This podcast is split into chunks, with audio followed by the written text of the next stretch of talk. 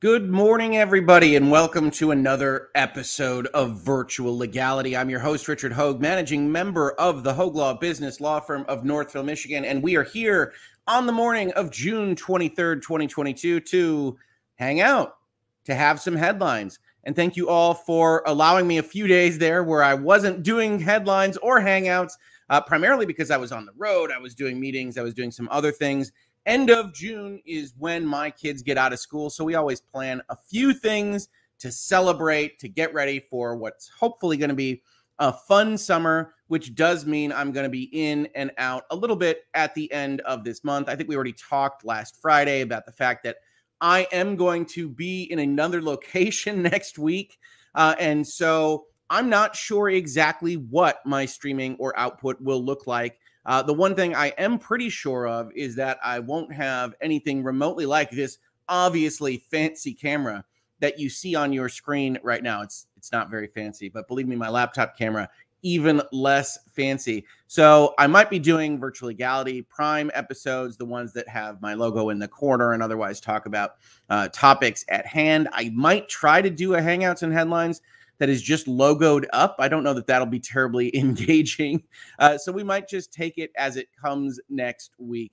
Uh, but I did want to make sure that we got in a couple of episodes here uh, because I wasn't able to do yesterday's primarily just because we got in late enough uh, and it was a uh, it wasn't going to make a very good episode uh, yesterday morning. So thank you everybody for hanging with me on this, especially as we go through uh, what I'm thinking of in my head, at least, as a summer of experimenting with how this is all going to work at the same time. So I'm very, very appreciative of the people that are like, what in the heck is Rick doing and, and hanging out and, and figuring out uh, exactly what we're going to do on a long term basis. But for everybody here at 7 a.m.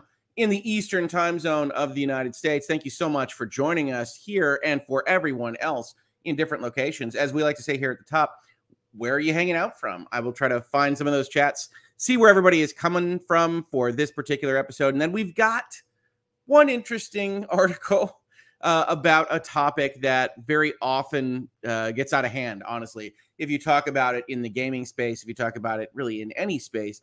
Uh, and so Kotaku has brought into the fold of the Amber Heard versus Johnny Depp trial and interview situation and everything that we've seen in the past week the notion of the movement, whatever you want to call it, uh, called Gamergate. Uh, and I've talked about that a little bit in the past. I will talk about it again as we look at this article. I have to also be honest that the Kotaku article isn't really about that.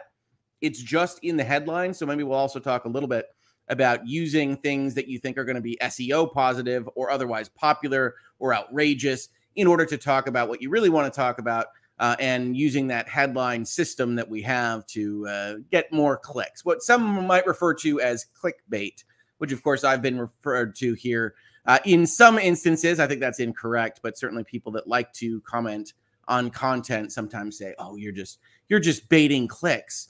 Uh, and so I think this did happen a little bit here in the Kotaku article because the uh, the GamerGate question really isn't brought up in substance, but we could still talk about it and have fun doing so. Hi from mountainous Australia, Hoeg says sarcastic Australian. So kind of gave the game away there in the username, but hello Australia, that is awesome. Good morning, Tracy G. I like this uh, this uh, post here. Your avatar it looks like it's ready for the morning, or it looks like the the sun uh, avatar in the Dark Souls games. Uh, let's see here. Uh, what is what is SEO positive? Uh, so that's search engine optimization, right? So SEO is trying to get the robots online, whether it's YouTube, Google, or otherwise, to pay attention to you. And some ways that you get that to happen is that you have a high click through rate. You get people to actually looking at the article. Uh, and so you put things that are provocative in the headline, even if the body of your article, the substance of that article, maybe doesn't actually use that so much. Like it's not so bad that Kotaku just had a completely different article about a recipe for a really nice banana bread. Uh, and it wasn't anything to do with their headline, but it really does overemphasize aspects that they know are going to get some clicks um, because you're going to get questions like this. Angela's Amusement says, What is Gamergate? We're going to talk about that a little bit. Unfortunately, I would say it's a more complicated answer than even I can give. It's a, a situation from a number of years back that keeps being brought up that was honestly before I was making content. Uh, but I have had a number of people, really on both sides of the Gamergate question, send me their thoughts, their experiences, their feelings about all of that that went down. I believe in 2014, I'm going to say. Uh, and it is like most things in life, complicated. Um, so we're going to talk about that a little bit. We're not going to dive too deep into the specifics because, again, I wasn't there. Uh, so we have to be careful about those things that are a high level of sensitivity for some people. Hello from Indonesia. Hello, Indonesia. That is awesome. Good morning from Fort Worth, Texas. Very awesome. What are we talking about today? Right now, we're just hanging out. I, we will talk about anything here in the early stages of a Hangouts and headlines. I just finished watching Obi Wan yesterday. You may have seen my tweets about that. Not terribly thrilled with how that show came out, but some people do like it, so you don't have to take my word for it on these things. Uh, Dan Boy says, Are we still talking about GG? Which you see the GG shortening. Some of that is because social media has a tendency to highlight and amplify even saying the phrase. It's one of those kinds of uh, magic things online to to avoid. Um, let's see what else here. They say gaming media can't function unless they keep mentioning Gamergate.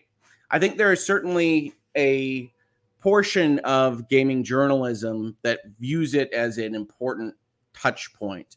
Uh, and so it does get referenced in basically everything. The reason that we've talked about it in this space, of course, is that it already has been referenced in connection with this trial before. Uh, and we talked about it a little bit then. That's when I started getting emails about how different people felt about Gamergate.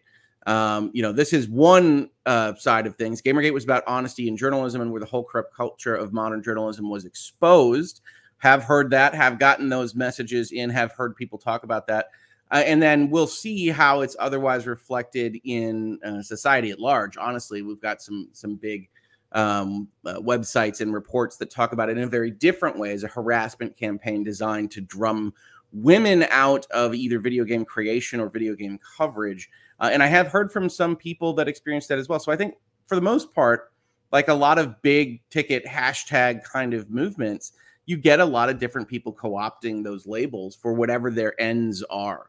Right. And since there are bad people in the world, a lot of these movements get co opted by bad people, at least on the margins and edges. And one of the ways that we watch these kinds of things, whatever the hashtag might be, whatever the purpose, whether it's good or not, is how those movements handle bad actors and uh, you know malicious activity on all sides. Uh, and a lot of them fail to do so because a lot of them aren't really centralized. They aren't really coordinated and organized. Uh, so I think that's the kind of thing that happens here. But again, that's speculation from me because I wasn't following this at all and doing that kind of thing back then. But I can tell you that I have a lot of diametrically opposed messages from people that say it's about the, the, the catchphrase ethics in gaming journalism. And no, it's a harassment campaign specifically against women. Um, and so, what is it? Well, society, Wikipedia, NPR, some of the places that we can look here have decided it's a harassment campaign. Uh, and so that's what's being brought up here in Kotaku. Uh, but it is interesting. And we'll talk about my kind of brief interaction with this, again, not in a real way, uh, as part of this uh, discussion as well. Uh, what else we have going on here? Uh, we got spoilers in in about Obi Wan in here, so be careful with those. Uh, can we talk about not headlines? GG is political, not social. We got some of those here. Having lunch and listening to you, awesome. Thank you so much. Uh, I thought GG was good game. It is right. It's it's what you say at the end of a match. When if you're me, you get absolutely curb stomped in some kind of video game that revolves around some kind of Twitch skills that you maybe used to have in your youth and no longer have. And they say GG because they feel bad for the old guy that just got absolutely killed uh, at whatever MOBA he's trying to play. Uh, ALV, hey Hoeg, new to the channel. Just want to say I love the way you compose yourself with integrity. I appreciate it. I certainly try. Always ensuring you're respectful and show as little bias as possible in pursuit of truth. Very cool. I do try. Thank you so much. It's very nice of you to say. Uh, let's see. We've got various people describing Gamergate in different ways um, out there. We've got uh, Dan Boy says GG is uh, started as journalistic integrity, turned into a culture war between gamers and feminism, now used to paint in broad strokes. Uh, that matches up with some of the stuff that I have heard about it. But even saying that gets you labeled as a Gamergate sympathizer in certain corners of the internet. Uh, and we'll talk about that in a little bit. We do have some Uh, super chats here. Let me get those. Uh, Britt Cormier says things we did not learn from Gamergate. A, nothing is automatically true just because either a woman says it or legacy media publishes it. And B, people that are caught doing shady things will use victimhood as a shield. Uh, well, I think those are aspects of that, certainly. Um, and certainly the first one, nothing is automatically true ever from anyone. Um, and you can always use your critical thinking skills. You can always use, hopefully, what we're doing here in Hangouts and Headlines to look at what somebody has said, what somebody has testified to, obviously, that we've talked about extensively in this space, what somebody has written, uh, and evaluate those things for yourself. Uh, that's part of, honestly, the fun of being an active member of society and reading these things and figuring out uh, what's going on. Now, I wish it were a little less fun. We've talked about that in this space. I think that a lot of the reporting or other things are often cloaked not just in a lack of objectivity, because objectivity might be more aspirational, a little bit difficult to achieve, but also just in blatant kind of moving the goalposts or otherwise talking about something in a way that hides what actually happened in in the case. Uh, in terms of people using victimhood as a shield, I think we know that that's a possibility. In fact, we've seen that in the in this trial here, and certainly in the interviews that followed it. Uh, but we'll also see how that works a little bit in this Kotaku article because if you believe that person, or if you're just inclined to believe that person for demographic reasons or otherwise, it can be very effective as that kind of shield. So thank you, Britt, for the super chat. I think there's a lot to think about there. Uh, and I think some of it is going to come up in this article that we're going to look at. Moving forward, afternoon from Pretoria, South Africa. And yes, I just want to hear your pronunciation. I went with Pretoria. That's how it reads to me looking at it. You guys can tell me exactly how off I am on that pronunciation, uh, but I, I, see Pretoria. Maybe maybe that's uh, maybe that's completely off. Uh, and I think now's a good time to uh, to get into the article here. Other than people uh, welcoming Mrs. Hoglaw into the chat. Hey, honey, nice to see you here. Um, is this live? Now that's a great question, like a metaphorical, existential question. Is this live? I'm taping it right now. I'm broadcasting it out to you right now. But is it live? It does take a little bit of time to go through the internet to get to the place where you see it and then if you chat, is this live to me? It's going to take me a little bit longer to get to me. So by the time I'm responding to it, is it live to you? Hmm. Thursday morning thoughts. Interesting. Thank you so much. Uh, yes, this is live. I'm talking right now. Good afternoon from Denmark. Uh, lol. No, it is Memorex. It's coming loud and clear, though. You got to love the sound on that Memorex. Uh, this was certainly live when I commented. That's right. And if you're watching this and it's the live chat archive, my goodness, we're having fun with existential thoughts today. If you can't tell, I just watched everything everywhere all at once, and that is a heck of a movie, folks. That is something that will uh, you'll either love or I think you might hate, uh, but I certainly love it. It might be one of my favorite movies of the year. You're going to want to check that out. As uh, MSCLRHD says, existential crises with Hoeg. Yeah, we'll add that to the top of every Hangouts and Headlines. It'll just be thoughts on the nature of existence, uh, the particles of the universe, and what live really means. Um, so yes, absolutely. It's on my to watch list. Yeah, go watch it. It's absolutely excellent. I'm not going to spoil any of it here. Um, I, as I said when I was describing it to my wife and kids, it's about a laundromat and a tax dispute. That's all you need to know. And uh, it goes some places. Uh, movie was so good and unexpected. It totally was. Was not expecting the existential discussion when I clicked. We like to have a rounded discussion matrix here in Hangouts and Headlines. Get to all the conversations. Obi Wan, Kotaku, good movies. Go see Maverick uh, and everything else. It's uh, it's a lot of fun. Uh, okay, so let's talk about that article though because it's uh, it's it's going to be funny. Uh, all right, so here we have the Kotaku headline. Oh, hang on. Knoxville Buckeye, the door is ajar. Also, 156 days. I assume that's when we're going to be playing football against each other, our programs. I look forward to it. Should be fun. It's uh, it's gonna be it's gonna be a fun time. I look forward to college football every summer, uh, but don't let the summer get you by. College football will be there in the fall, but enjoy the summer while we have it because there's a lot of fun to be had. Hopefully, uh, if you get the chance to do that. I know there are people that are watching that probably isn't summer right now, uh, which is wild to me. Uh, but it is summer here in the states, certainly. Now, Kotaku. For those of you that aren't familiar with video games, gaming, or otherwise, Kotaku is, I believe it's a Gawker website and has a little bit, or maybe more than a little bit, of that kind of tabloidy sensibility. So they they take things that are about gaming and they like to discuss them with a more cultural emphasis, or if you're a little bit less inclined to give the benefit of the doubt, a culture war emphasis. So a headline like this one, vilifying Amber Heard shows we learn nothing from Gamergate, is right in their wheelhouse. It's exactly what you would expect from them when they're going to discuss something that is otherwise topical, like Heard v. Depp, and then combine it with their knowledge base, which is Gamergate to some extent, and try to get people to to click on it. And there's nothing wrong with that, right? I mean, one of the discussions we've had in this space at length is, you know, what does LawTube do? What do I do? What do other people that cover things like a trial like this do? Or video game news or whatever other news you might find yourself watching if you're watching various lawyers talking about things on social media uh, and whether or not that is uh, allowed. In fact, we're going to talk about it in this very episode because it's going to come up when we talk about this headline. And so I don't have a problem with anybody going and trying to get clicks if there's substance there. I mean, I think if your article isn't useful, if you don't have substance, if you don't present good ideas, I think it's a waste of time a little bit. But I don't have anybody, uh, I don't have any objection to anybody playing the game and saying, hey, this is the way we're going to get people in the door.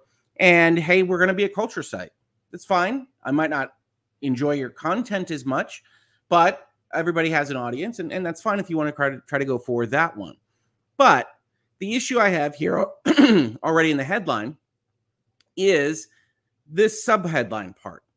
People can't stand imperfect women, not in the Depp v. Heard trial or in games or anywhere. Now, we've seen this argument before, right? We've seen the imperfect victim kind of concept that Amber Heard was just disbelieved because she's not perfect. She's gone out in the interviews and said things like, I'm I'm not perfect. I still love Johnny, all these various things. And I think it's clear that she's not perfect. But as we talked about, even in covering the trial, one of the issues that she had is that she really ran a defense that was effectively, I'm perfect. Uh, that everything that happened was a monster uh, in Johnny. Everything that happened was while I was there sitting innocently, really not talking about my state of inebriation or intoxication, all these various things. We don't need to go over that ground again. Excuse me. But we do know that when we look at this kind of headline, that we're going to get that, well, she was clearly abused. She was just an imperfect victim. And this is essentially that kind of guardian orgy of misogyny concept. And so that's the spoiler alert. That's exactly what this article is going to be. But we can talk about the specifics a little bit because the headline already has given it away. Now, tying it into video games, tying it into Gamergate is really, I think, the bare minimum that a site like Kotaku can do in an article like this one to tie it into what they should otherwise be discussing, right? So this is designed to just say, okay, well, we're a gaming website, so we're going to throw these various things in because it's not covered very much. Uh, so let's look at the actual substance. There's a picture of Amber. She's not a perfect victim. And I should have some highlights here. So we're going to try to reload this because Kotaku sometimes does this, uh, just tries to load things in the background, kills my highlights, and makes me very sad uh, as I try to talk about all these things with you. But we'll, we'll see if we can get them back up. She's not a perfect victim. Mariska Hargitay says in Law and Order SVU. Recent headlines say the same about Amber Heard. Heard said as much about herself. But Hargitay says she is not making this up. So we have a starting point that's that's rough, right? So we didn't learn anything from Gamergate, says Kotaku, and we're going to start this opinion piece by referencing Law and Order SVU. Now it's an opinion piece. You can start these things however you like, but it has a kind of bloggy sensibility to it. It's not what I would generally like to see. Of course, this is just an actress saying something that a script writer has put before her. So it's not a terribly useful entry point for actual analysis of the perfect victim standard or otherwise, but it is where this author started reflecting on it. Because as she's going to say here, as we get past giant pictures of Spider Man, I let Law and Order play on TV while I do other mindless things like scrubbing the floor or scribbling in my journal. Like other abuse victims, so we have here kind of the reference, which we can give credence to, uh, to a uh, experience that this author had, uh, and this is a little bit like an appeal to authority. I have special information. I have special experience uh, that you should take into account when you read my thoughts here, uh, because I come from a place that maybe has a little bit better understanding than you. Nothing wrong with that. You do see it stated here very early on. We've got law and order, and I'm a victim of abuse. I know I find comfort in a TV show that pretends victims can really win. Now, this is a bit of a bummer at the top, right? And it's a bummer basically if you're empathetic and you say, oh, well, this person clearly is got a certain amount of nihilism or cynicism uh, or negativity towards the justice system, the world, a, a coldness there. And that might be justified. We don't have to say that it's not here, but you come at it already and say, okay, now I understand where you're coming from a little bit. You're referencing TV shows and you're finding comfort in a TV show that pretends victims can win. Obviously, the corollary to that is victims can't win.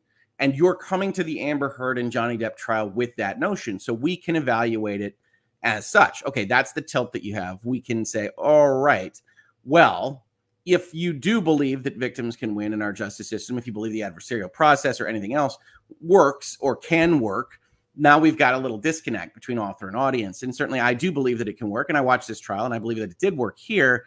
So you're going to have to do some more heavy lifting and convincing me of these things. But hearing Hargitay say these words brought my attention back to our less paradisial reality. I have to admit, I've never actually seen paradise turned into an adjective like that, where Amber Heard, whose name has been like a neon bar sign at the back of my head for the past two months, is still glued to online vitriol. So I'm watching Law and Order. I'm an abuse victim. Law and Order is a fake fantasy land where victims can really win. And then when I hear her talk about imperfect victims, then that brings me back to Amber Heard. Okay. And that reference to Amber Heard is that she's glued to online vitriol, which is actually a place where I'm pretty sympathetic. You've heard me say in this space that I think there are corners of the internet that have gone too far with whatever they're doing referencing uh, Amber Heard.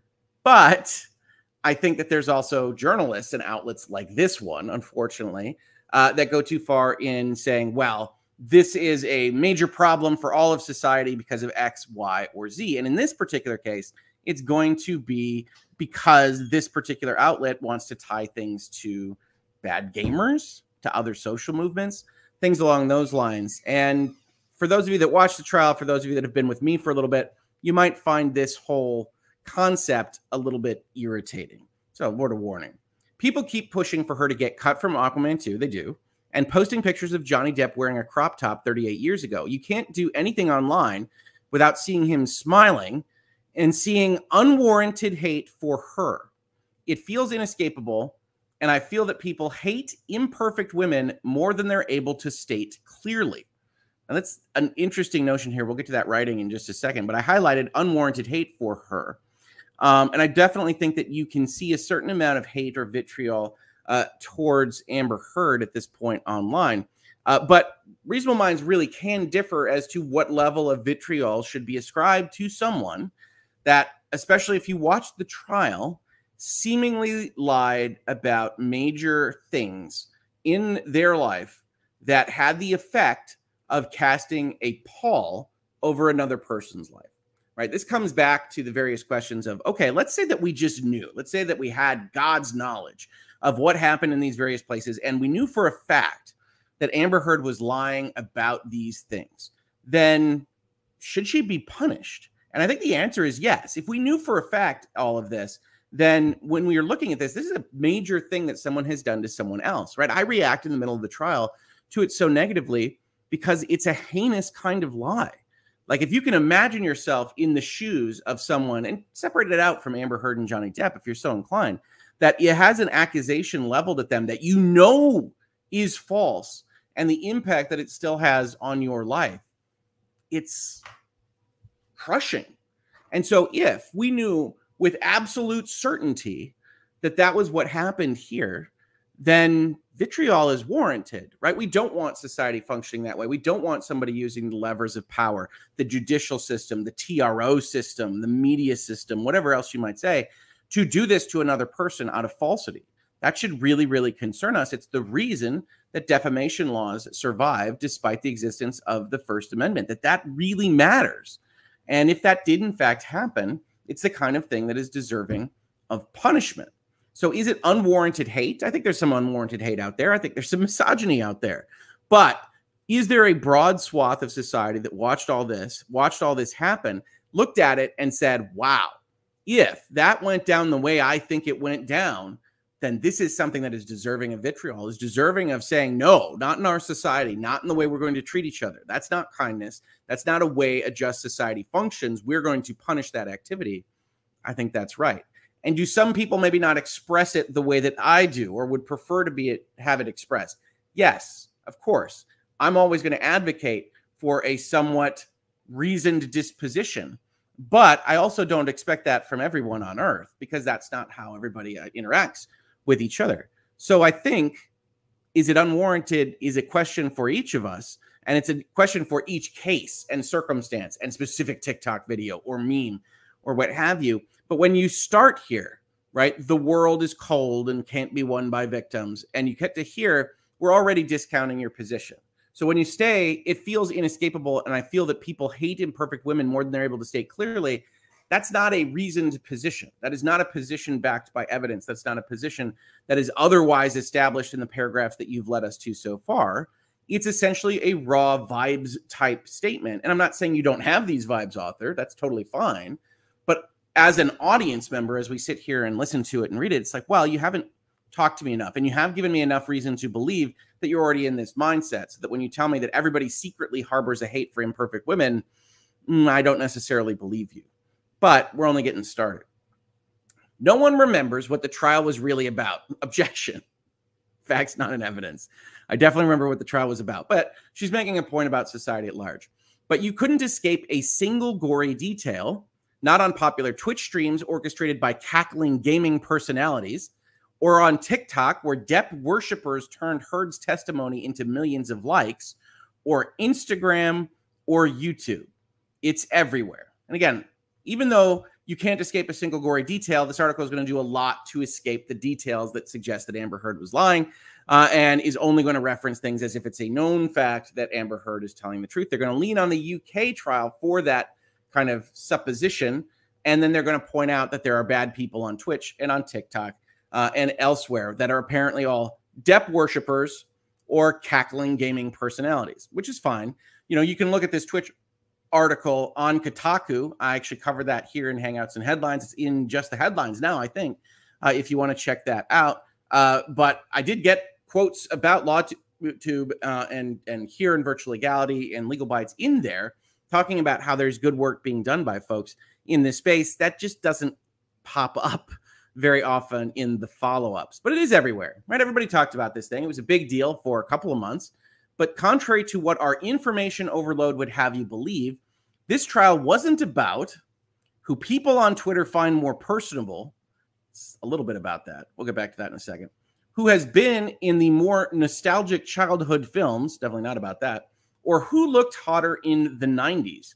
It was a defamation trial about three vague sentences in a 2018 op ed where Heard references her personal experience with sexual violence and abuse. So you can already see what we've already seen in the paragraphs before this one, but this author believes Amber Heard, which is fine. That's up to you, but it's going to work as an assumption for the rest of this article that if you don't believe Amber Heard, or if you even have any doubts about what Amber Heard had to say, this rhetoric, this argumentation is not going to work for you because it assumes the most important premise and doesn't try to convince you otherwise. It just says, hey, this wasn't about who people on Twitter find more personal. It was a little bit about who seven Virginians in a jury room found more credible, which I suppose can overlap in certain ways. Uh, but it isn't about Twitter. It isn't about all the rest of the stuff that goes with celebrity. But that is why a lot of people cared and paid attention to it. She does not mention Johnny Depp in the op ed, but he sued her for $50 million in damages. Now, it seems worthwhile to mention this is one of these that all the media likes to mention that Johnny Depp's name doesn't appear in the article that she admitted on the stand that the article was about him. Uh, in fact, she admitted on the stand that she wanted it to be about him. And so when we talk about these things, this isn't a terribly useful piece of evidence. Before this trial, Depp tried suing for libel after British tabloid The Sun called him a wife beater, a phrase a UK judge found to be accurate after deeming 12 counts of alleged assault proven. And this points us to a Guardian article, which talks about that a little bit. Now, we're not going to be going through all of this, but you see, they reference the 12 times that the judge found there to be a problem. And the first one is the slap with the wino forever story. Heard claim Depp had got angry, knocked her to the floor, then cried and apologized, saying he sometimes turned into the monster. The judge accepted Depp used the term to refer to that part of his personality when affected by drink or drugs. He would do things he would not otherwise do. And that's essentially Amber Heard's testimony that the judge took uh, on face. Uh, Los Angeles 2013. Uh, Heard alleged Depp was enraged that she had hung a painting by her ex partner, Tasya Van Ree, near her bed and tried to set fire to it and hit her so hard that blood from her lip ended up on the wall. We heard that story. Heard described Depp as Dr. Jekyll and Mr. Hyde on a binge. The judge concluded Depp had drunk whiskey and taken cocaine before the assault. Okay. Hicksville, we got a lot of discussion about that. He allegedly grabbed the woman's wrists. The allegedly is there is interesting as describing a judge's findings. He is said to then thrown glasses at her, ripped her dress, damaged the cabin they were staying in. The judge found Depp had been angry when the assault occurred. And these are all the kind of suppositions here. The problem is, right, we saw all the evidence that Amber Heard had to present. We saw the holes in even those stories. I'm not going to go through the whole Guardian article. That isn't mentioned at all in this. And, and it's fine if you're an author or an op-ed writer and you want to ignore some of that stuff because it's not terribly useful to your position or you don't find it credible yourself that's okay but as we heard from natalie shore when she was in this space it is a good idea when you're talking about argumentation when you're talking about writing an opinion to at least discuss the things that run against you talk about the reasons why they don't work for you at least mention that they exist because anything else looks like you're pushing stuff under a carpet somewhere, hiding it under the bed, whatever else it might be. And that's exactly what this article does. It doesn't talk about all the reasons why there's a problem there. It doesn't talk about, for instance, in Hicksville, that nobody else corroborated Amber's story that could see and hear that. That the manager comes in and says it wasn't actually a, a knockdown, drag out fight. There was nothing broken in the trailer, despite what she had to say. All of these various things that happened that called her credibility into account, none of them come up because the assumption behind the scenes is that she's telling the truth. It's unsurprising that the judge ruled this way. This article continues. It's unsurprising, right? Because that's what happened, according to this author. You've probably seen Heard's face purple with healing bruises, or Depp's bleeding middle finger, which he gives conflicting accounts on how he severed. Heard threw a bottle, it got smashed in a closing door, though he agrees that he used its dripping wound to write Heard threatening red messages. Now, this is an interesting little bit of the article because one of the things that is argued here is that Heard should not be disbelieved because she misstates things or because there's conflicts, because she's an imperfect victim. And like so many other aspects of this particular case that I personally find interesting, is that you can turn that on its head. You come here and say, well, he gives conflicting accounts on how it was severed, though he agrees he used his dripping wound to write Heard threatening red messages. Heard's uh, Depp's finger was severed by something.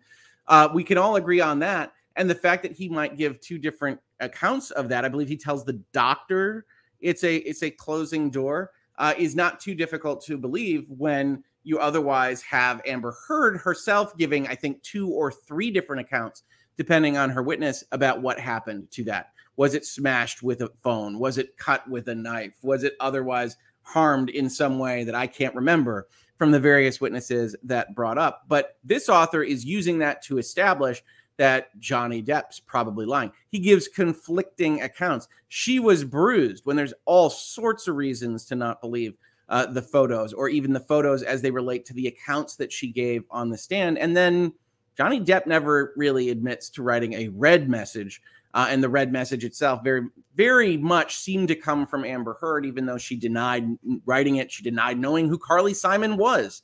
Uh, and all of this stuff comes up, but not in this particular context. He sent vile text messages. We've talked about those. Heard lived through Depp's proven abuse. Okay, now this is where you have to start to get concerned if you're Kotaku or if you're otherwise writing these things, because um, Amber Heard just went to trial about whether or not Johnny Depp abused her. Amber Heard was just found by a jury in Virginia to not have truthfulness in those statements or the implication of those statements under Virginia law. And now you're going to write Heard lived through Depp's proven abuse, but her name and the abuse victims she represents, which is exactly what's in that op ed, imperfect because we're crying, because domestic abuse is emotionally naughty, and Heard said she still loves him, are thrown away. Our stories are scrutinized, denied, because why? Well, in this particular context, they're scrutinized because that's what the judicial process is designed to do, is to go and get to the heart of a matter. And they're scrutinized because we are trying to not allow defamation. We're trying to punish people that engage in illegal activities. Uh, and the jury found that Amber Heard did that. That is the process. Now, I think the underlying accusation here, which is not quite made in this article, is that the jury itself was misogynistic and didn't believe in the imperfect victim or the imperfect woman or what have you. It's implied, it's not outright stated like it is in some other articles. But in terms of your stories are scrutinized, they have to be in the judicial system. They can't just not be scrutinized or allowed to go on because there's a whole host of bad acts that can happen from that process. Now, do you think Amber Heard was a vitriolic figure online because she's crying because domestic abuse is emotionally naughty and that she still loves him. No, that's not why people reacted the way they did. At least it's not how I reacted the way I did. I don't want to speak for everybody on these things, but it's because when that testimony goes up and there's not extrinsic corroboration and it's unbelievable to start out with, and the evidence doesn't match what you even stated, and it matches better with what Johnny Depp said, that that's the process that you look for from the judiciary, from a jury, and I can't look at it and say that I think that they got it wrong. I can understand being upset about this. I can certainly understand as an author being upset about it, especially if you are an abuse victim, as this author says at the top of the article. But I really do think that people that write with a platform that talk about these things have an obligation to try to talk about them in a reasoned way. And I think this article is already failing at that pretty significantly. It can't just be about movies. To me, this reaction to Heard's imperfections is a deluge of hate that has always existed. Sometimes it gets buried.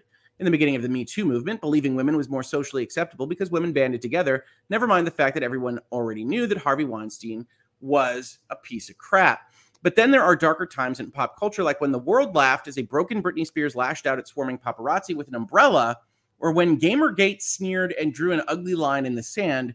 Women, especially complex women, aren't welcome here. Now, let's talk a little bit about Gamergate. Let's talk a little bit about lawyers and LawTube and TikTok and everything else because, well, it's been brought up.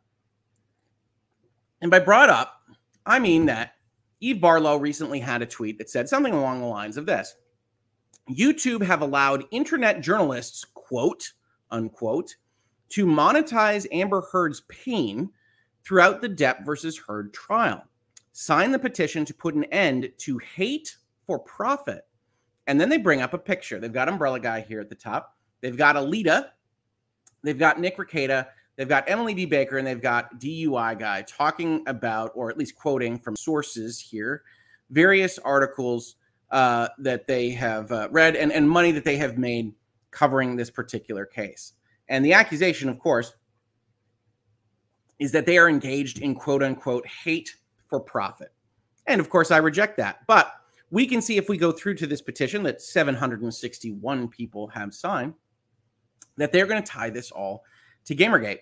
YouTube content creators such as that umbrella guy are making thousands of dollars off of videos which currently go against YouTube's own policies concerning targeted harassment. Content that features prolonged name calling or malicious insults based on someone's intrinsic attributes is what is referenced here.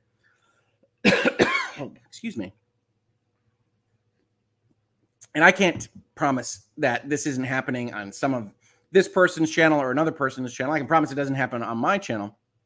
Um, but the overall coverage of the Amber Heard versus Johnny Depp case doesn't require anyone to be doing name calling or malicious insults, uh, certainly based on someone's intrinsic attributes. But what are the attributes that they want to bring up? These attributes include their protected group status, physical attributes, or their status as a survivor of sexual assault, non consensual intimate imagery distribution, domestic abuse, child abuse, and more. This and more is how YouTube always operates. What is illegal on YouTube? Who knows? YouTube decides on the day. But obviously, I think a lot of you can see the problem already with this particular claim against people that are otherwise covering Johnny Depp versus Amber Heard, which is the notion of does she have this status? Right? A jury just found that her statements in the Washington Post were fundamentally false. Does she have this status?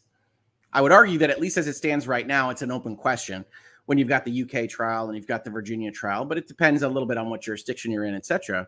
But I think there's a very clear argument against her having any status like this because of what that jury found. Now, they want to tie this, as I promised, to Gamergate. We know in 2022 that social media is used to promote harassment. It's true, that can certainly happen. Certainly, 2014's Gamergate became the template for malicious action online. And that template has been utilized both to radicalize viewers to certain political philosophies and to harass and malign individuals. So, this links over to an NPR article from 2019. So, this is three years back called How Gamergate Became a Template for Malicious Action Online. We're not going to go through all this, but I just wanted to kind of characterize how this as a concept is presented out to the world. Uh, NPR refers to it as an anonymous harassment campaign against women in video game development and journalism began five years ago. Eventually known as Gamergate, it became a template for malicious action online. Now, as described to me from others, Gamergate was named as such because a number of articles came out about how I think that the term gamer uh, shouldn't be used anymore because it was inherently gatekeeping ish or something along those lines. And I apologize if I'm getting this wrong, everybody.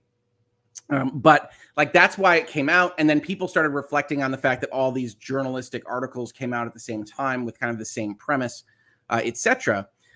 And then it either morphed into or always was a Trojan horse for harassment of women in video game journalism uh, and otherwise. And then it gets reported like this, right? Like when you got NPR reporting it like this, when you've got Wikipedia and others, like this is what Gamergate is to a lot of people, regardless of what it might have been to those participating in it. And I know there's conflicting reports on that, but when it's referenced in a place like Kotaku, it's for this purpose.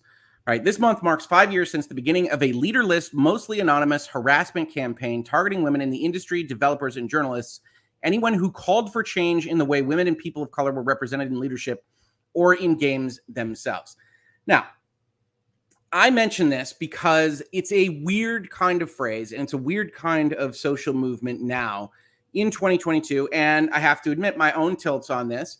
I have been framed in certain areas as a Gamergate sympathizer or apologist, which is interesting to me because I really have no uh, specific uh, statements about this movement or otherwise. I was named as such primarily in certain forums and blacklisted and these kinds of things because of things like headlines, right? Because of things like virtual legality episodes where I say, well, that's not the way that you should actually be contouring that message or reporting on this. And this is a problem with the way you describe this, et cetera, et cetera, that I'm talking about improving, hopefully improving journalistic outlets, especially in gaming talking about these things. And that essentially got turned into, well, he's an ethics and gaming journalism guy. That means he's pro Gamergate, etc.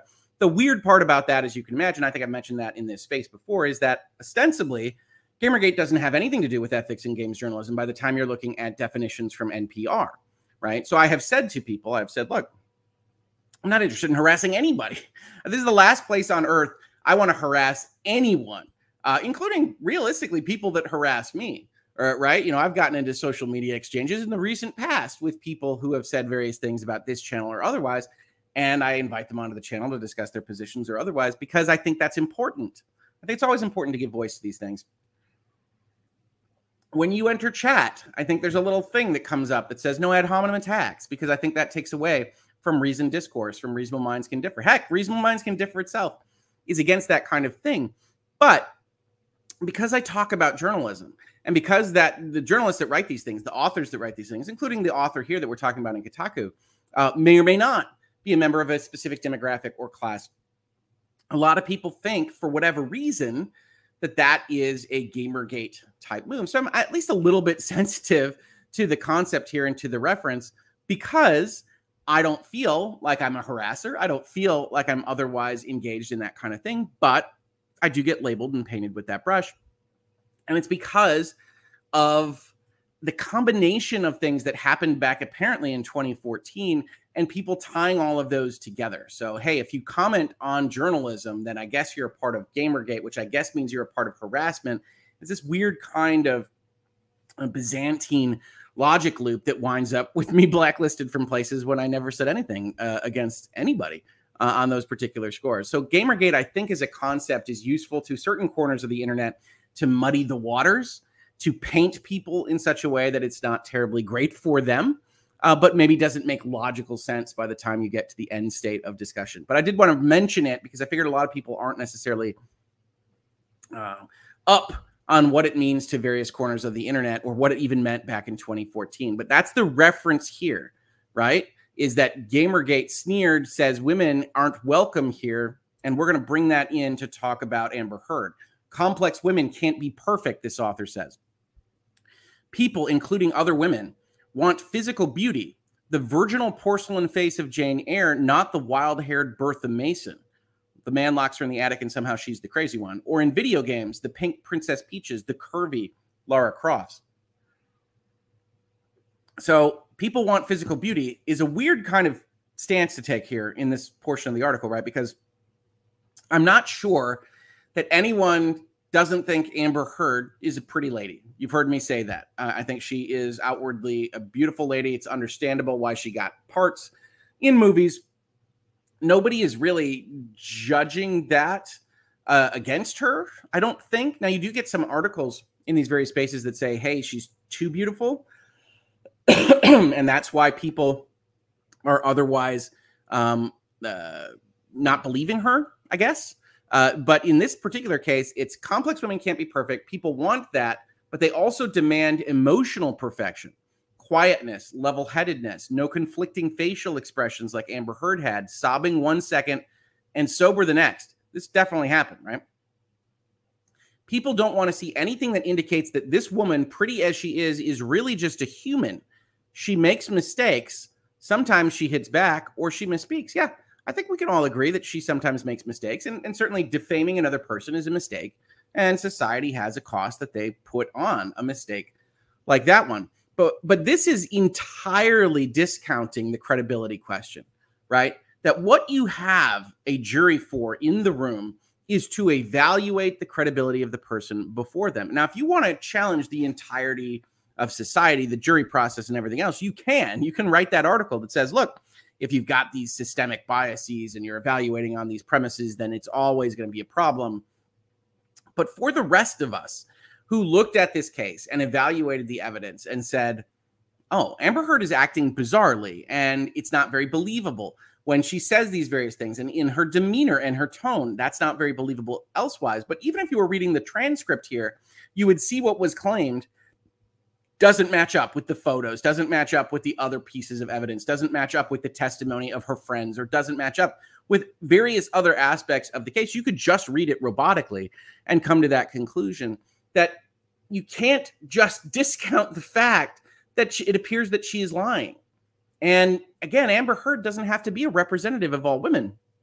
This is just one person who has the agency to lie, to make these decisions, and that you don't have to believe sometimes she hits back or she misspeaks, is doing a lot of work to effectively apologize for potentially very, very bad things. Imagine that this was being said of Johnny Depp.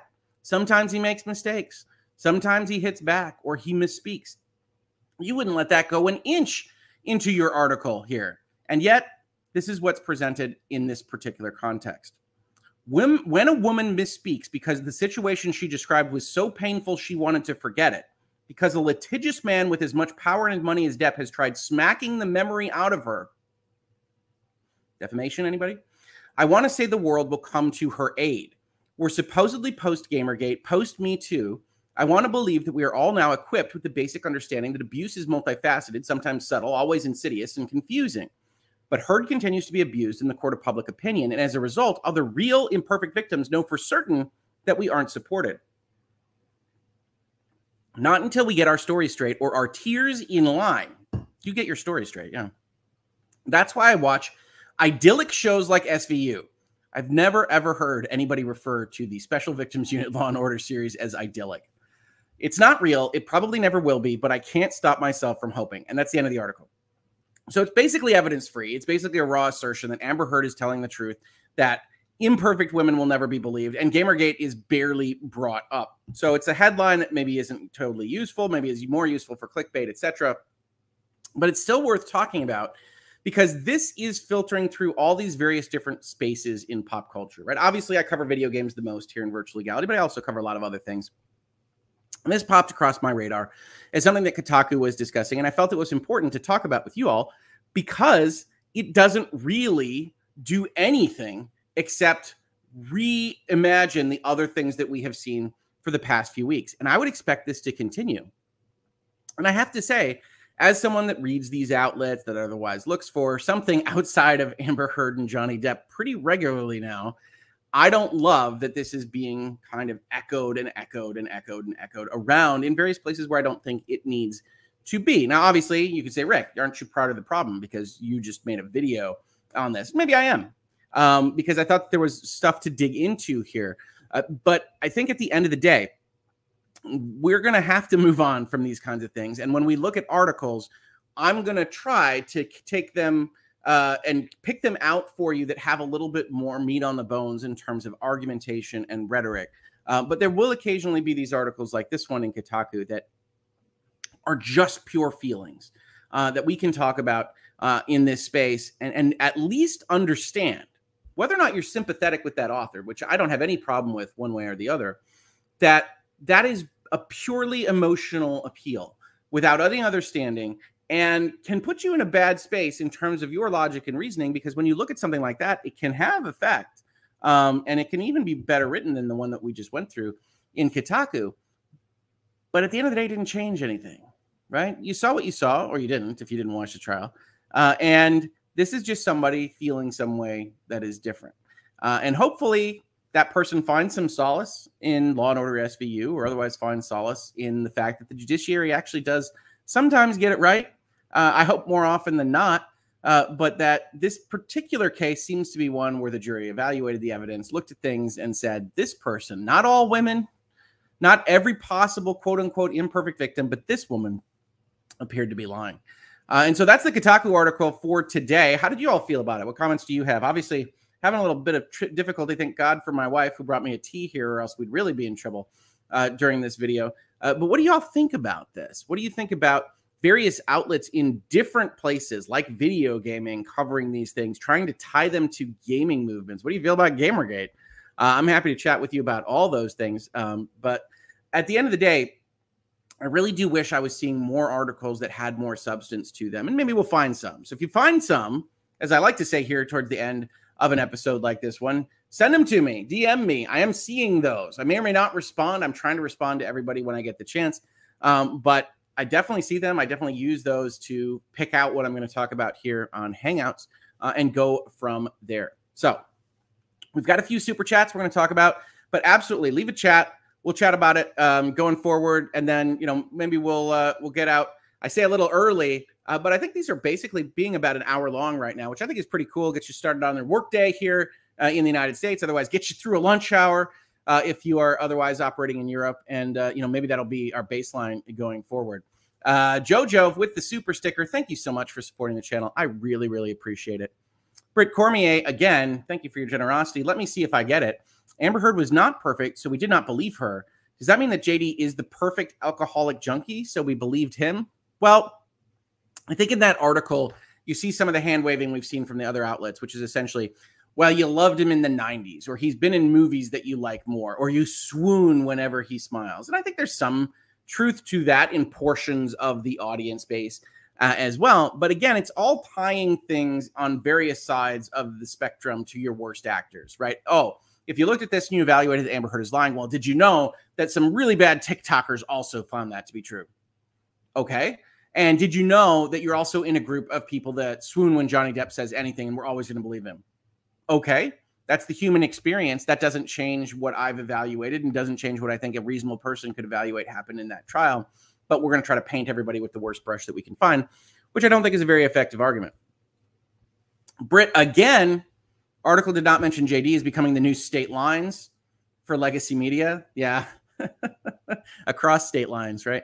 Uh, yes, they did not mention JD. They find to be somewhat effective. What's really interesting about that article to me is that it's an op ed. I'm not saying Johnny Depp's going to sue Kotaku, but it certainly says a lot of things that one could reasonably believe now are effectively recklessly disregarding the truthfulness of the assertion, right? Depp wanted to slap the memory out of her. Okay. Treating Amber Heard as having already experienced that abuse that a jury just found basically didn't happen. Okay. I mean, I don't know what the lawyers at Gawker or Kotaku are saying about these various things, or whether they're evaluating it and saying he's probably not terribly excited about just suing all these media outlets that are saying this. And I'm going to use the UK trial as justification, but you don't live in the UK, Kotaku. You are a United States company. So you have to remember what jurisdiction you're living in when you talk about these things. It's an interesting time we live in. Uh, Melia O. Lania, uh, Lanai, I'm sure I butchered that. I apologize. Hashtag truth for free. Brit again, I will agree with the statement GG has been used as a template, just not in the way they are thinking. In fact, likely exactly opposite of what they are implying that Gamergate as a shield, one presumes Brit means here, is uh, used as a template for these outlets to avoid criticism. And I think there is certainly truth that whether it's Gamergate or something else, uh, that these outlets or media companies have a certain recipe book now that they use to try to discount uh, criticism, right? We actually saw this happen with Obi Wan, which I referenced at the top of this video, which is that I don't like Obi Wan, and I don't like Obi Wan for reasons I think are fine in terms of evaluating the writing and finding it wanting, and the production value and finding it wanting, and you know basically all aspects of the show and finding it wanting. Hope you like it, um, but then Disney and Star Wars paint various people in the audience that doesn't like their product with with various brushes, and then try to paint that on everybody in a way that I find to be not great. And you saw this also happen with things like The Last of Us Part 2, which I'm on record here on the channel talking about what I had an issue with with that particular product. And it's not any of the issues that they otherwise want to paint people with in terms of the brushes that they know will be somewhat successful. And so I do think that you have seen a certain recipe book for trying to get around criticism that I hope, again, I'm an optimist, folks. I hope doesn't become the norm forever and that people get to reflecting on criticism, especially constructive criticism, and making better products. That's what I would like to see. That's the only reason I go out there and say, I think this is wrong or this is wrong, is saying, hey, hopefully the next time it'll be better. Uh, but if you liked it and you don't agree with me, that's okay. Uh, but I would still like to see a little bit more care taken when creating these things, right? Deb Hughes, I'm left wondering if this author actually watched the trial at all. I don't know. There is no statement that they did watch the trial right? The only statement is, well, you could tell that the UK court said these things, and there's no there's no reason to disbelieve them. It's like, well, there is. There's a lot of reason, right? Because we have seen the mountain of evidence. We have seen everything that Amber Heard's team wants to put forth. Heck, we even, if we're just watching at home, saw the proffer, which is everything that didn't get included that might have made their case for them, the thing that they are intending to base their appeal on, at least in part. And it doesn't work she still looks uncredible. She still looks like she's lying about these things. And so people can come to that conclusion and not be awful, awful people. Elizabeth Mullins, thank you for the agency remark. People seem to forget that part of feminism is recognizing a person's agency. For example, her agency to defame JD. Yeah, I think to me, that's part of equality, right? Is that this person can be good, this person can be great, this person can do everything uh, that somebody in a different demographic group can do, but that includes bad things. That includes lying. That includes nefarious activity. That includes subterfuge or whatever else you might want to say. That is recognizing the equality in other people, in other demographics. And people don't necessarily like that, but it is the truth. And I think that's important going forward when we talk about that kind of equality is understanding that everybody can be a good actor and everybody can be a bad actor. Rebra Umfanor, hi Hoeg. How much of this is ego management? ego management for the author or ego management for Amber Heard? Like, I think the author, I, I have no reason to disbelieve what the author is saying here. I find it not terribly useful in terms of argumentation, but I don't think she's making anything up when she writes this article. Um, but in terms of ego management for Amber Heard, I think that's the interview process, right? I think what's going on right now is that Amber Heard or her team or both are really struggling with the fact that she's disbelieved and are trying to put some kind of makeup, no pun intended, on that to make it look better for them.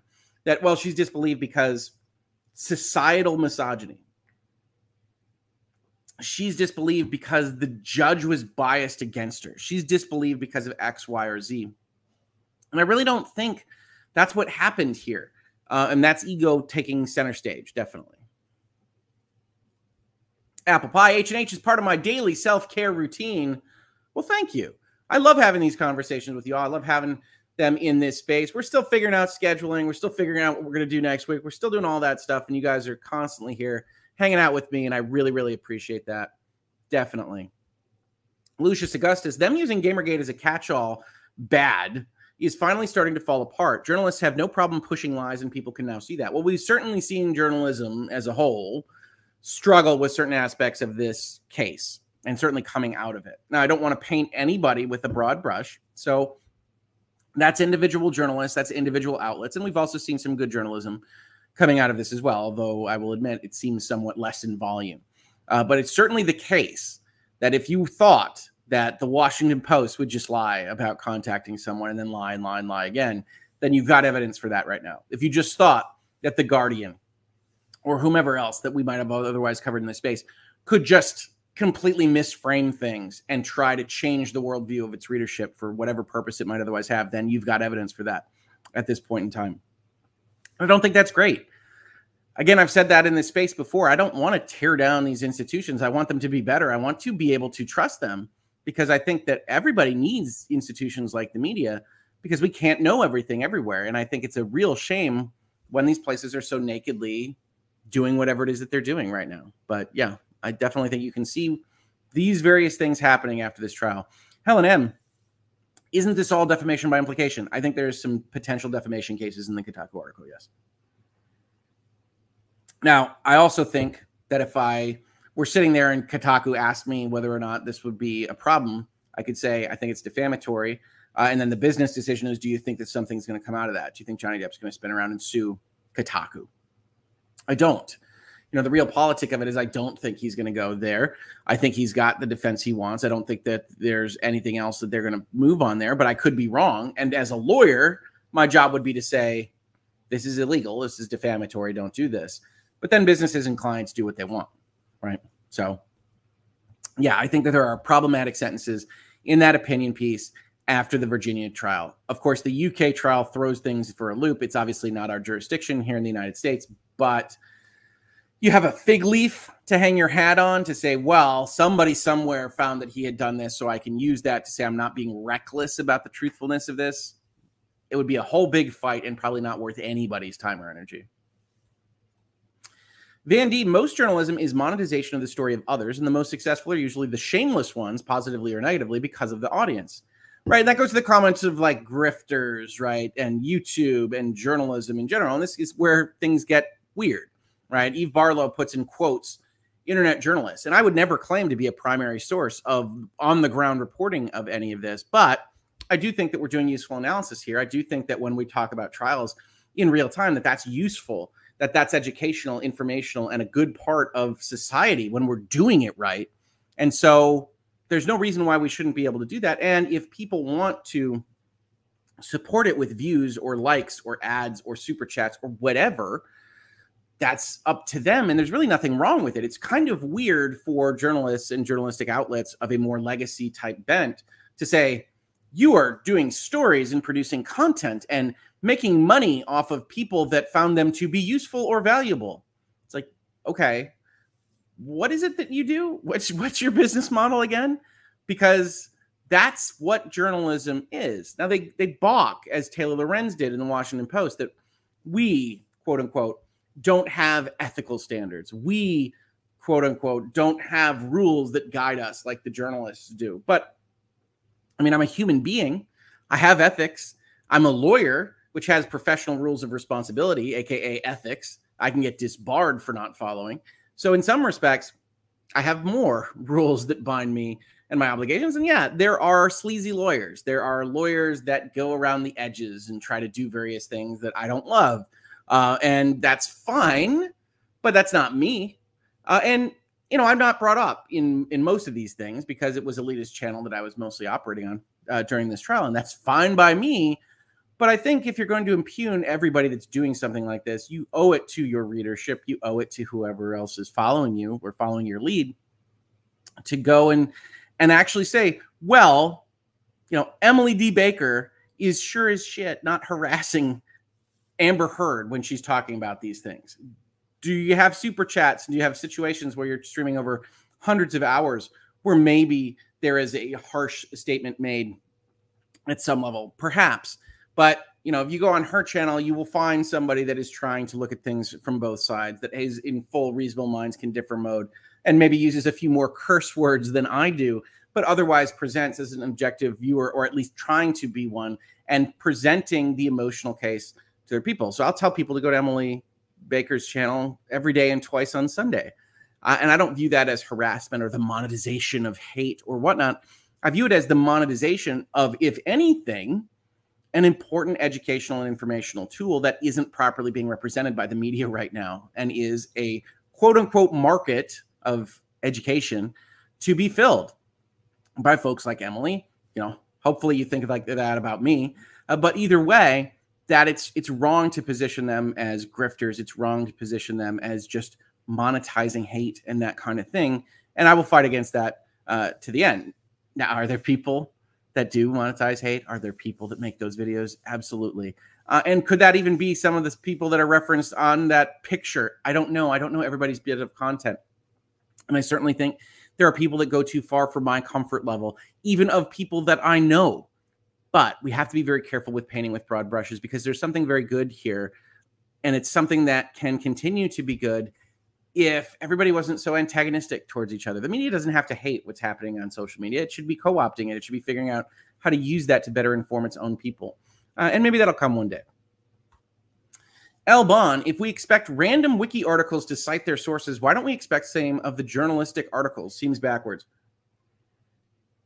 I will certainly say that I love seeing primary source material in those articles. The problem that you mostly have is in like that Kotaku editorial that I didn't like link out to is that so much of the stuff is um, linking back to itself that in order to get that kind of optimization and to work with Google or whatever is that they link back to their own stories and they link around their own network of, of content in order to I, I think be seen as the robots is more popular or otherwise more useful. So uh, thank you for those super chats. Just a few more here, and then we're going to get on our way on this Thursday morning. Unfortunately, oftentimes in Wikipedia cites the uncited news articles. Sure. And obviously, as we've seen in this space, news articles are not the panacea we would hope them to be of, of rigorously vetted informational news.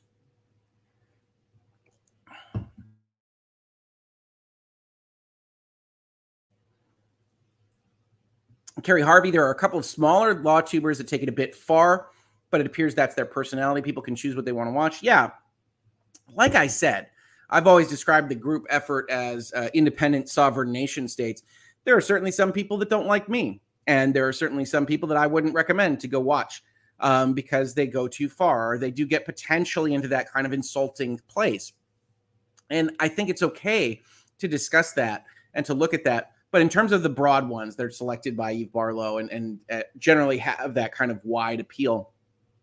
That's not been my experience with them uh, most often. Uh, and so I, I do think when when we have these kinds of conversations, they are important. You're seeing a seas change. You're seeing a shift in how people are consuming their content on this, and I think that's good. But if you're going to criticize, make sure your criticism is targeted and is direct about what you're talking about and not saying, you know, Emily D. Baker is even the same as Nick Rekieta because it's not the truth. Uh, and so you want to make sure that if you're going to criticize these things, you have a good case to bring. Uh, let's see. What else do we have here before we go? Hoeg, before you go, what are your thoughts on the new Minecraft game? Is that Minecraft Legends, I want to say? I saw the trailer at the Xbox um, showcase. I think Minecraft is always going to sell a billion. So I think my, it'll be very, very successful. Uh, I'll be interested in seeing what it's like. I think it'll be on Game Pass, like almost everything else they showed. So I will check it out, like I do. Uh, and uh, maybe it'll work for me, maybe it won't. I wasn't too thrilled with Minecraft Dungeons, Um, but uh, we'll see what Legends does. Uh, thanks for the question. I always love video game questions here. Joshua Ford, if you turn Kotaku into a single entity that can have beliefs, then you are missing the nuance that outlets are more than one person and that people differ. That's totally fair. Um, and I think that's probably something that I fall into uh, pretty frequently, I would say. I would also offer, however, as kind of a counterpoint, uh, that these companies do have positions that they generally espouse and do promote ones that line up with whatever swimming lane that they are in. So that you can overall say things like Kotaku is a tabloid esque thing that likes to talk about culture vis a vis video games and probably swings in one direction or another a little bit more than a different outlet that might otherwise have the same kind of bent. Uh, and so an article like the one we just read is more likely to be promoted, allowed, and otherwise paid for at Kotaku than it would be at some other outlet. So you could talk about the editorial decisions of an outlet like the Washington Post or Kotaku or what have you, and still recognize that at the end of the day, it's the people on the byline and maybe the editor, depending. So, you know, whatever Taylor Lorenz says on that question. Um, and those folks are actually making the story when the institution, the masthead, is only deciding whether or not it's going to pay for that and otherwise publish it. So it's multifaceted, but I think it's a good comment and I appreciate it. Uh, what else we got here? ML, Purple Heart, Purple Heart. DEB tweet is just BS. None of the internet journalist videos ask people to pay before viewing. No, it is viewer choice to pay or not. I might not agree with all of Tug's videos, but then I wouldn't watch it. Yeah, well, there's certainly a certain amount of voluntarism here, right? That's the weirdest part about the critiques. Is like, if you want to super chat, if you want to send in something like ML for 10 euros, uh, it's great. Appreciate it. That keeps the lights on, helps us make this content. But one of the very first things I decided to do with virtual legality is that basically nothing would be behind a paywall. Uh, right. So even with the Patreon and the Utreon, check those out if you're interested in supporting the channel or the YouTube membership. I was never putting anything really behind a paywall. Uh, and if I ever do, it would be something like a hangout. It would be chat with me in a smaller group and not anything that I think is informational or educational on substance because the purpose of all this is to have those conversations and to get more and better information out there. So I made that decision years ago uh, that I, none of the stuff that I would do would function on that kind of paywall basis. And even the stuff I do that is paywalled, like on Sacred Symbols, where I'm a contributor, very often what I'm doing, and I have this conversation is, with with Colin over there, is that stuff will get released from the paywall, uh, even though it's ostensibly a Patreon kind of thing because we're talking about stuff of significance. We're talking about laws or we're talking about regulatory concerns or what have you. And that stuff will pop out of the paywall because we want more and better information out there as well. Raber Umfenor, perplexed by the argument that LawTube should be unpaid. Yeah, I, I don't know. I think it's because anybody can put a microphone and a video camera in front of themselves uh, and talk out into the internet. Um, but if there's value provided, if there's something that's useful to you, then I think that getting value for value is something that's perfectly fine. And obviously, you know, the more we can get ads, the more that we can get viewers, the more we can get subscribers or super chats or what have you, the more financially and economically this makes sense to do when otherwise we have families to feed as well. Right. And I've said that before. I've said, look, I have no problem um, you know, asking for support, asking for Utreon or Patreon. Obviously, if you saw me on Legal Bites, you know I have no problem asking for support in general. Um, and that to me is just the same notion as business development at the law firm or going out there and trying to convince people that you've got a good product to sell or what have you.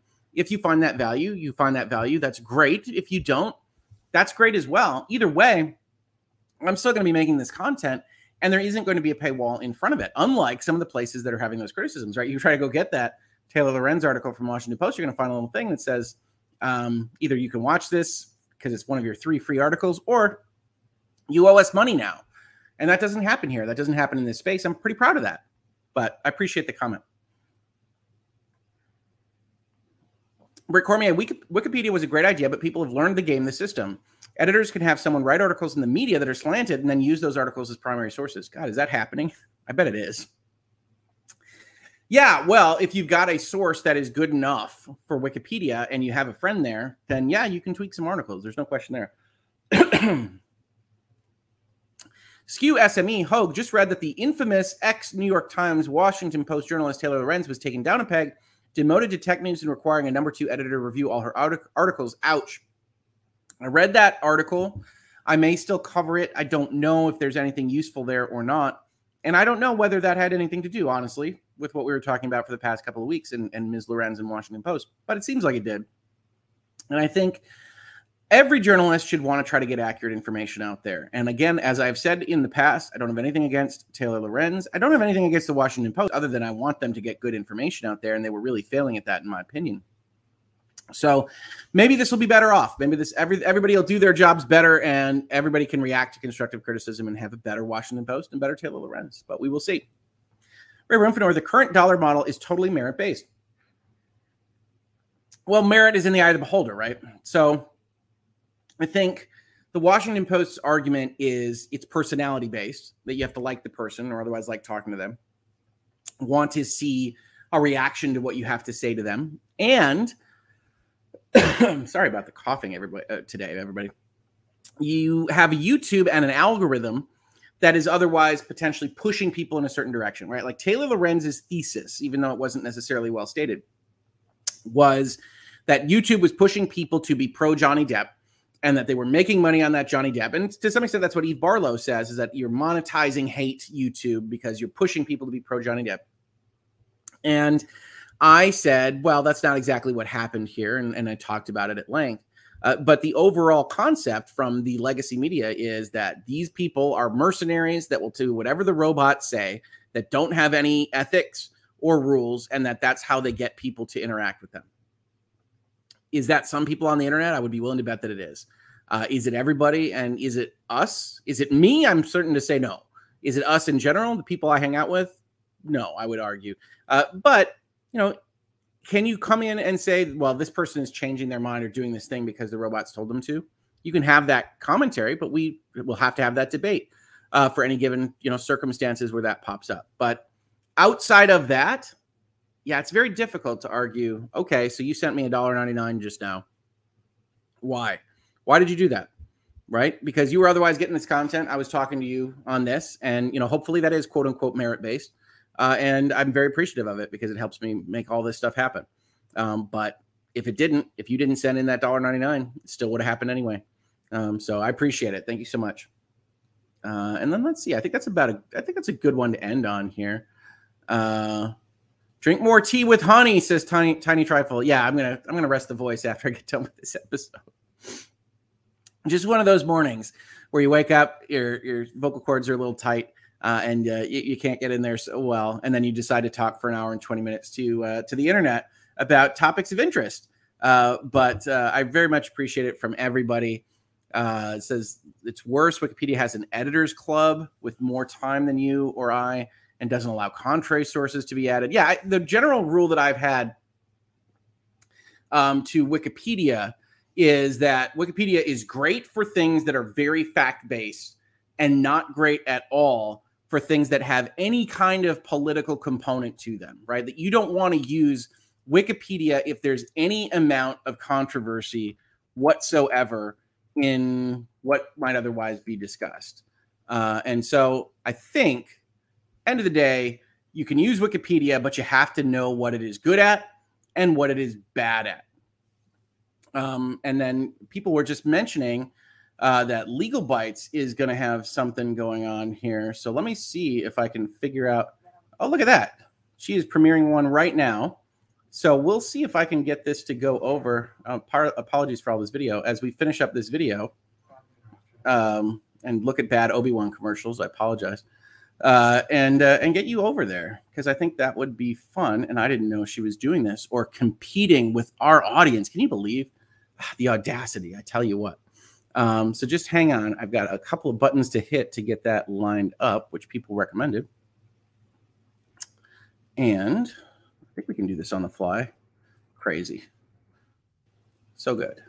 uh, and I think we have a couple more super chats to go before we get out of here. Bing Yang, greetings from the UK. Greetings, UK. Love the perspectives. Did you ever know John Total Biscuit Bain or watch his content? Um, before he passed, I had seen some of his stuff um, and I remember liking it, but I have to admit I wasn't um, I wasn't like a diehard fan. I saw stuff in passing, so I have heard people, I have gotten emails and things that said that I remind folks of of him, uh, all complimentary in that capacity. Uh, but I would I would be lying if I said that I knew most of his positions very well. I think I I think I, I can't remember. He had a way of, of framing his like reviews with a very specific tagline, and I remember watching a couple of those reviews. Um, but but no more. I apologize for that. Five dollars for the tea from Jennifer Smith. Thank you. I will have more tea, I promise. Uh, let's see. Uh, bad Obi Wan commercials. Oh, Hoeg's so savage. Look, I, I really disliked Obi Wan, and I was really looking forward to it. I might do an Obi Wan post mortem. It bugged me that much. Um, but you know, I can only I can only afford to lose so many thousands of subscribers from me just sitting there and going, let's talk about Obi Wan. But in any event, okay, I'm going to finish up for today. We will be back tomorrow. I have no idea whether we'll be doing any headlines next week. Um, but I apologize for that. For right now, this should send you over to Legal Bites, who's premiering a video right this second. I very much appreciate it. Have a great Thursday, everybody. Thanks so much.